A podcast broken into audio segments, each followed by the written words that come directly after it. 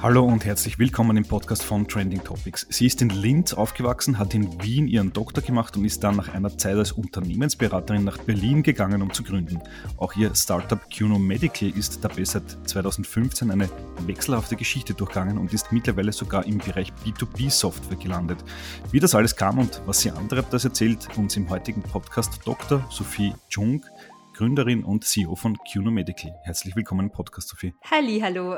Ja, freut mich, dass du heute dabei bist. Du warst ja schon mal vor ungefähr einem Jahr bei uns im Podcast. Seitdem hat sich natürlich wieder viel ereignet. Vor allem vor kurzem wurde die große Finanzierungsrunde von 10 Millionen Euro bekannt gegeben. Ähm, gleichzeitig hast du ja auch so eine Art Pivot kommuniziert hin zum B2B-Softwareanbieter. Wo kommt Cuno Medical her und wo geht es hin? Ja, genau. Also wir haben ja gestartet, wir sind 2016 live gegangen mit einem Marktplatzmodell, wo wir uns das Ziel gesetzt haben, dass wir Patienten helfen, den richtigen Arzt zu finden, und zwar weltweit.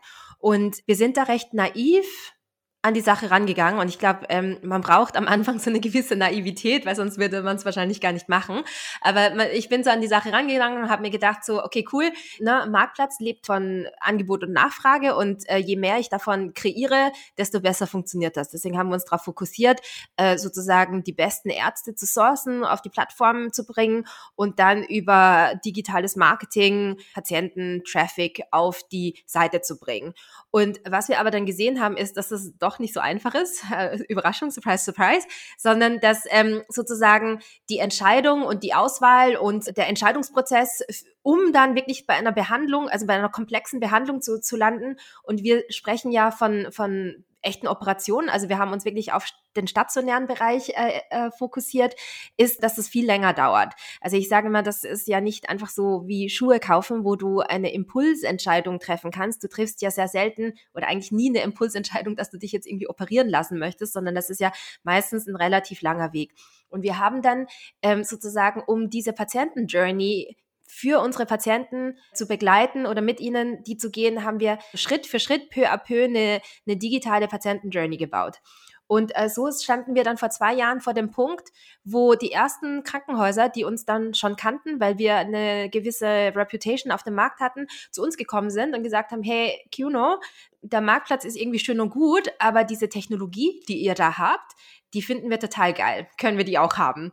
Und das war so ein bisschen der ich würde nicht sagen Wendepunkt, aber das war der Punkt, wo wir die Entscheidung sehr bewusst getroffen haben und gesagt haben, okay, wir erweitern unser Geschäftsmodell. Deswegen ist es nicht wirklich ein Pivot. Also für mich ist ein Pivot so, wir hören mit der einen Sache auf und machen eine 180-Grad-Drehung, machen was komplett anderes. Und das ist gar nicht so der Fall gewesen, sondern das war eigentlich eine ja, relativ natürliche Weiterentwicklung und äh, von dem, was wir gemacht haben. Und so haben wir dann angefangen, ähm, sozusagen eine White Label Solution an Krankenhäuser zu verkaufen. Mittlerweile hat das Baby auch einen Namen, das heißt Cuno Suite. Ähm, wir nennen uns Patient Relationship Management Software, weil ich glaube, das, ähm, also das sagt es eigentlich sehr gut, dass wir den Krankenhäusern helfen, ähm, die Patient Journey, das Patient Relationship wirklich auf die nächste Stufe zu heben. Das hatte den schönen Nebeneffekt oder mittlerweile auch Haupteffekt, dass das einfach ein krasser Wachstumsmarkt ist mit ganz anderen Margen, mit ganz anderen ähm, Revenue-Möglichkeiten. Und das hat dann auch schlussendlich dazu geführt, dass wir sehr erfolgreich unsere letzte Finanzierungsrunde haben einsammeln können. Okay, alles klar. Das heißt, äh, ein neues Standbein zum bisherigen B2C-Modell dazu, B2B. Äh, äh, jetzt hört man ja allerortens, das B2B-Software, das ist noch ein Ding, wo, wo VCs noch gerne rein investieren, während B2C Produkte eher schwieriger sind. Hat das auch damit zu tun? Also wir haben das Geschäftsmodell jetzt nicht erweitert, damit wir attraktiver für Investoren sind, weil ich finde immer, das ist, das ist die falsche äh, ja, das ist die falsche Vorgehensweise, weil wir bauen ja ein Business auf, weil wir ein Business aufbauen wollen und nicht, weil unser Ziel es ist, mehr Geld von Investoren einzusammeln. Das hat aber Dennoch ähm, ist, ist es miteinander verbunden, weil was interessiert denn Investoren? Interess Investoren interessiert Unternehmen, die hohen Equity Value aufbauen können. Investoren interessiert natürlich Wachstumsmodelle. Investoren interessiert ähm, Businesses, die wirklich relevant sind, die kommerziell sehr, sehr attraktiv dastehen. Und ähm, von daher hat man natürlich eine Schnittmenge. Und ähm, das waren eher, also das eher die inhaltlichen Überlegungen haben uns halt dahin geführt zu sagen, okay, das macht total Sinn. Und äh, vor allem sozusagen unsere Vision Vision und Mission hat sich ja nicht geändert. Und ich finde, das ist das Allerwichtigste hier, auch wenn wir von außen jetzt irgendwie eine andere Farbe haben oder auch ein anderes Produkt, das anders heißt.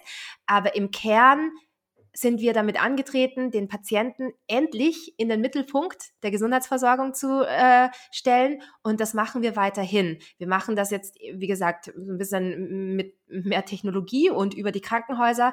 Aber ähm, die Tatsache, dass wir sagen, die Healthcare Experience für Patienten muss besser, muss humaner, muss effizienter, muss transparenter werden, das hat sich in, über die Jahre nie geändert. Mhm. Okay. Und im Gesundheitsbereich mit Software anzutreten ist und vor allem mit einer White-Label-Lösung ist wahrscheinlich etwas schwerer als in anderen Bereichen. Ähm, ihr müsst wahrscheinlich sehr, sehr viele Datenschutzauflagen erfüllen. Wie kompliziert ist das, am Ende dann einen Deal mit einem Krankenhaus mit einem Gesundheitsversorger abschließen zu können? Ja, es gibt solche und solche Software-Spieler im Gesundheitsbereich.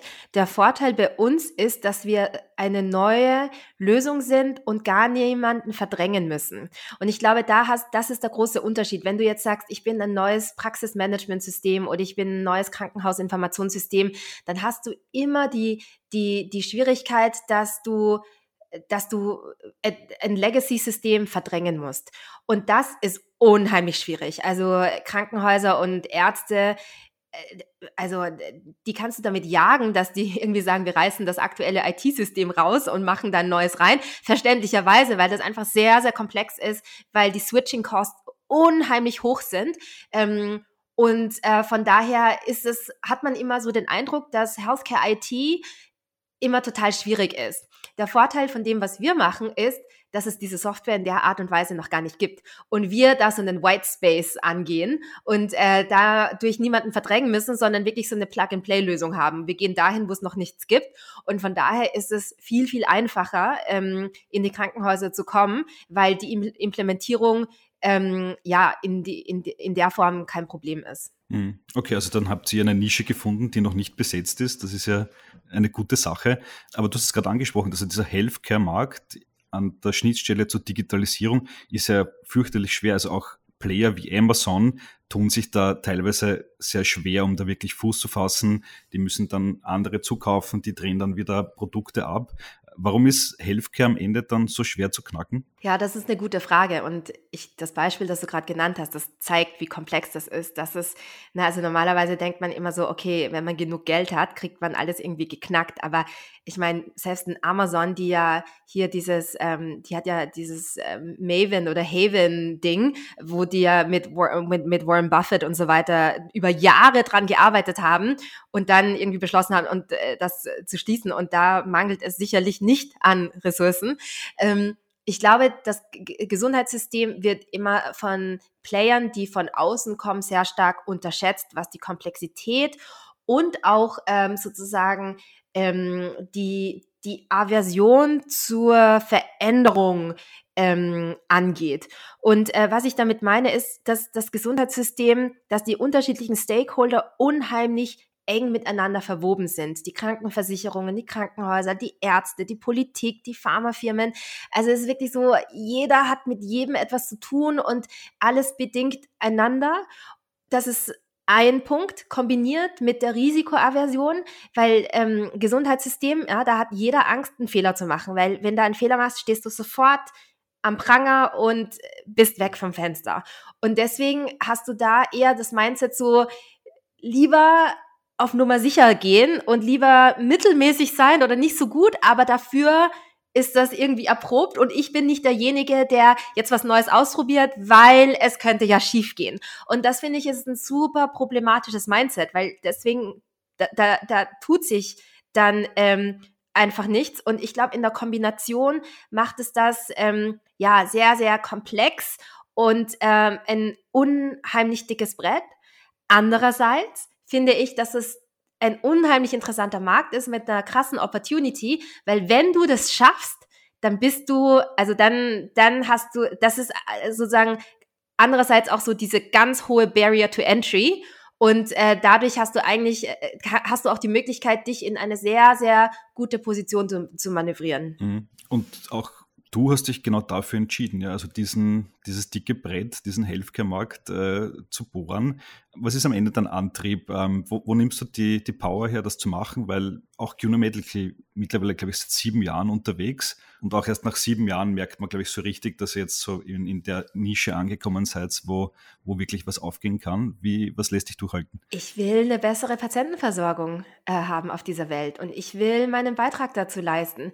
Ich habe das, ich war ja mal Ärztin, ich habe viel im Krankenhaus gearbeitet. Ich habe auch, also meine Eltern sind mittlerweile auch in einem Alter, wo man öfters äh, das Gesundheitssystem in Anspruch nehmen muss und so weiter und so fort. Mit jedem, dem ich spreche, jeder hat seine Healthcare Story zu erzählen und die ist in den meisten Fällen nicht gut.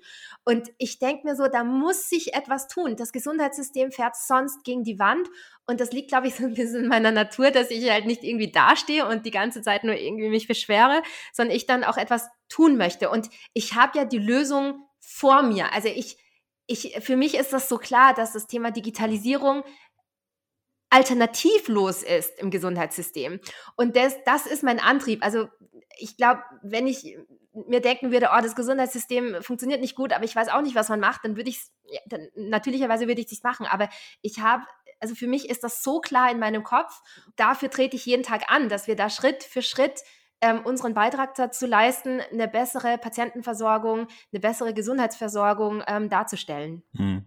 Aber nur die Digitalisierung ist ja jetzt nicht die alleinige Antwort. Auch eure Firma ist ein gutes Beispiel dafür. Ihr habt euch ja im vergangenen Jahr mit, mit dem Klinikverbund Bergmann Clinics zusammengetan und die haben ja physische Standorte. Wie, wie, spielt das zusammen aus deiner Sicht? Sehr, sehr gute Frage. Also du hast vollkommen recht und ich habe gerade äh, zu meinem Team gesagt, also wir, wir, sprechen jetzt viel mit Kliniken, wir müssen echt vorsichtig sein, dass wir nicht zu den Kliniken gehen und denen sagen, dass wir die Lösung aller Probleme sind, wenn sie uns sozusagen einsetzen, weil das ist es nicht. Ich bin stark davon überzeugt, dass die Medizin etwas ganz Menschliches ist. Ich glaube nicht an eine Zukunft, wo der Faktor Mensch, wo Ärzte durch Roboter ersetzt werden. Ich bin davon überzeugt, dass Menschen von Menschen behandelt und geheilt werden wollen. Ich bin davon überzeugt, dass Menschen von Menschen berührt werden wollen. Und äh, ich trete wirklich auch dafür ein, für eine humanere, menschlichere Gesundheitsversorgung, wo wirklich der Patient, der Mensch im Mittelpunkt als Ganzes steht.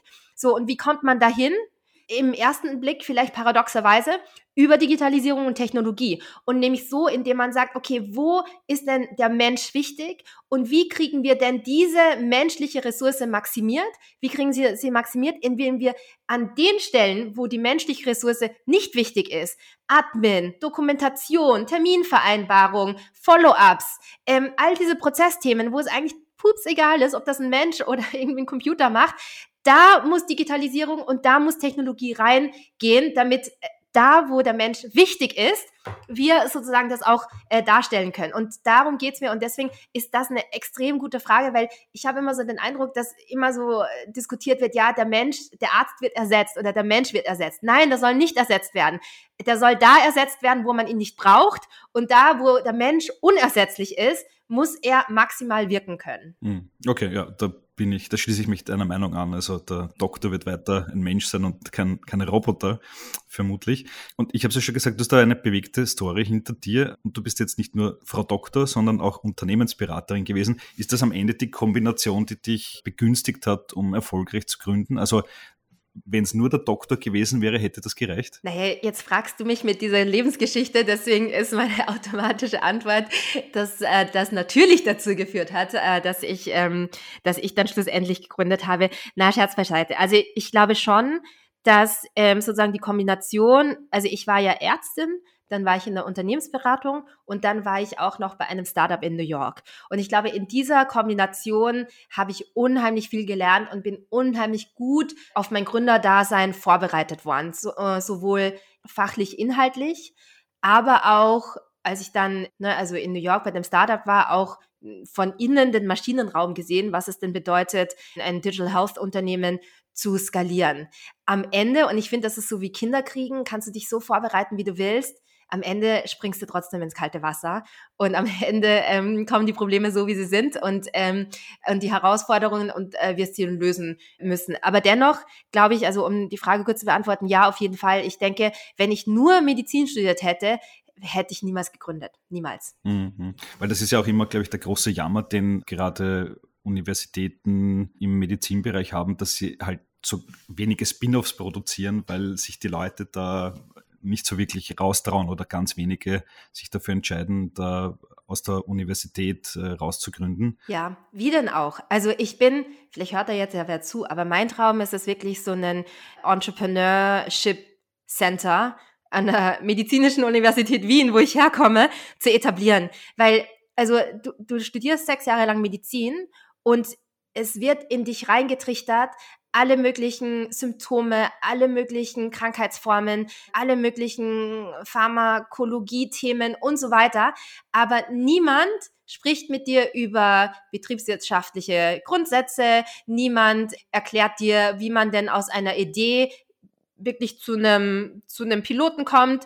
Niemand erklärt dir, wie man sozusagen auch mal eine Potenzialabschätzung macht und so weiter. Und das ist unheimlich schade. Und dann guckt man auf die ganzen Ärzte drauf und sagt so, ja, die können alle nicht wirtschaftlich arbeiten. Ja, Nona, wie denn? Das hat, das hat man ja irgendwie nie gelernt und das hat auch irgendwie niemandem irgendwann erklärt. Und andererseits hast du aber in der Medizin per se und per Definition unheimlich innovative Köpfe, weil viele Ärzte ja auch forschen, nicht alle, aber du kommst ja mit einer bestimmten Kreativität, du kommst mit einem bestimmten intellektuellen Vermögen, dass du Zusammenhänge verbindest miteinander und das sind ja alles, du kommst mit einem unheimlichen Sitzfleisch schon im Studium das, äh, und dem Arbeitspensum, das du irgendwie ne, also be bewerkstelligen musst. Also du hast eigentlich ganz, ganz viele Grundvoraussetzungen, die dich eigentlich wirklich dafür prädestinieren, auch unternehmerisch tätig zu sein. Und aus diesem Potenzial wird aber nichts gemacht. Keine Spin-offs, man wird da nicht ermutigt, es gibt kein, keine Finanzierung und so weiter und so fort. Und das finde ich unheimlich schade, weil da ganz, ganz, ganz viel Potenzial verloren geht. Ich kann halt nicht alles auf einmal machen, aber vielleicht eines Tages kann ich auch da meinen Beitrag dazu leisten, dass wir schon in der universitären Bildung äh, damit ansetzen. Okay, also äh, solltest du nach Wien mal zurückkehren, dann, dann machst du den Health Startup Inkubator genau. an der medizinischen Uni auf. Okay, Deal. Super. Äh, ich habe auch gesehen, ähm, du bist jetzt nicht nur unternehmerisch tätig, sondern engagierst dich auch sozial dieses Jahr äh, für ukrainische Flüchtlinge. Denen habt ihr dabei geholfen oder helft immer noch dabei, äh, kostenlose Ärzte zu finden. Äh, wie funktioniert diese Hilfsaktion? Ja, das ist ähm, aus einer fast Nacht- und Nebelaktion gestartet. Ich kann mich noch erinnern, im, im März, als der Krieg begonnen hat, waren wir alle natürlich total betroffen und vor allem wir auch bei QNO Medical, weil wir da auch zwei Mitarbeiter hatten, die in Kiew gelebt hatten und kurzfristig da der Kontakt dann auch abgebrochen wurde und so. Und bei QNO Medical ist es auch so, dass wir ein unheimlich internationales Team sind. Also wir sind wir haben sicher 20, 30 Nationalitäten, die unter einem Dach quasi arbeiten, mittlerweile auch viel remote. Und äh, da haben wir auch einige äh, Mitarbeiter, die aus Russland stammen und, und den USA und so. Und das war eine unheimlich schwierige Gemengelage, unheimlich emotional auch für alle, dass da von heute auf morgen so ein Krieg ausgebrochen ist und viele auch ja über die persönliche Verbindung mit den Kollegen ähm, wirklich betroffen waren. Und dann ist mir wirklich in der Nacht einmal so dieser, diese Idee gekommen oder zu sagen, hey, wer kommt denn jetzt gerade hier in Berlin an? Das sind Frauen, Kinder und alte Menschen. Und das, was ja die verbindet oft, ist, dass es genau die Gruppen sind, die oft total stark auf medizinische Hilfe angewiesen sind. Kinder natürlich, ja, Frauen auch, viele Schwangere, ältere Frauen und dann natürlich ältere Menschen auch. Und dann habe ich mir echt gedacht, so, boah, also wer, wenn nicht wir? Wer, wenn nicht wir, die verstehen, wie man schnell ein Arts Directory baut, wie man eine Suche gut gestaltet, wie man optimiert auf mobile Endgeräte eine Suchmaske und eine Liste sozusagen darstellt. All diese Sachen können wir. Das ist genau das, was wir machen. Und da war die Schwierigkeit eher zu sagen, okay, wo kriegen wir die Ärztedaten her? Zum Glück hat ähm, die Kassenärztliche Vereinigung in, in Berlin-Brandenburg da eine, eine Ärzteliste zur Verfügung gestellt. Und das war sozusagen der Startpunkt.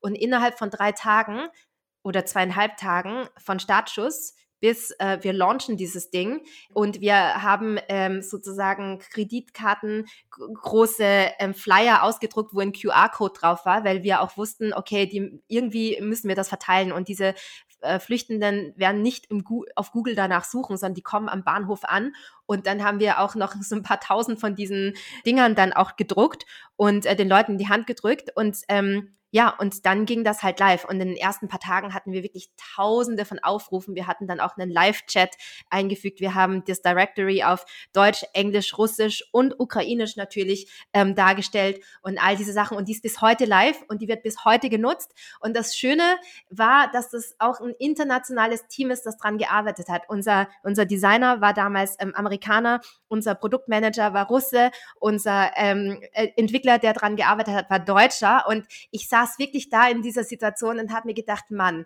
so muss die Welt doch eigentlich funktionieren, weil so kann man wirklich die Menschen für das Beste nutzen und ähm, Gutes tun, indem man sich eben nicht bekriegt, sondern indem man die Köpfe zusammensteckt und wirklich konstruktiv miteinander arbeitet. Und von daher hat es für uns total viel Bedeutung gehabt. Nicht nur, dass wir sozusagen unser unsere Expertise total schnell zur Verfügung stellen konnten. Aber es war für uns auch nochmal so ein, so ein Mini-Gegen, eine Mini-Gegenbewegung, dass wir sagen, es geht auch anders. Alles klar, tolle Aktion. Hut ab davor natürlich. Äh, letzte Frage. Ähm, die Zukunft, die nähere, was wird dir alles bringen? Was ist die größte Challenge der nächsten Monate, Jahre, die für dich ansteht, die es zu meistern gilt? Unsere größte Challenge äh, wird sein, dass wir weiterhin äh, wachsen und zwar auch über unser Team. Und ähm, hier wirklich die richtigen, besten Köpfe für uns gewinnen zu können, finden zu können, gewinnen zu können. Das war schon immer eine Challenge und das wird für uns weiterhin die Challenge sein, weil wir sind an dem Punkt, wo wir sagen, okay, wir haben Product Market Fit, wir haben ein Produkt, das unsere Kunden haben wollen, das sie auch kaufen, wofür sie auch bezahlen. Natürlich muss dieses Produkt weiterentwickelt werden. Ja, also wir brauchen dann natürlich auch Vertriebswege und so weiter und so fort. Aber am Ende steht auch bei uns intern der Faktor Mensch im Zentrum, weil wenn ich kein Team hätte, könnten wir die ganzen Sachen nicht machen. Und das ist auch etwas, was mich wirklich nach der Finanzierungsrunde jetzt wirklich stark umtreibt, ist so, wie entwickle ich das Team weiter, wo kriege ich die Leute her, die mir dabei helfen, diese Vision umzusetzen. Alles klar. Sophie, vielen Dank fürs Interview. Ich habe zu danken.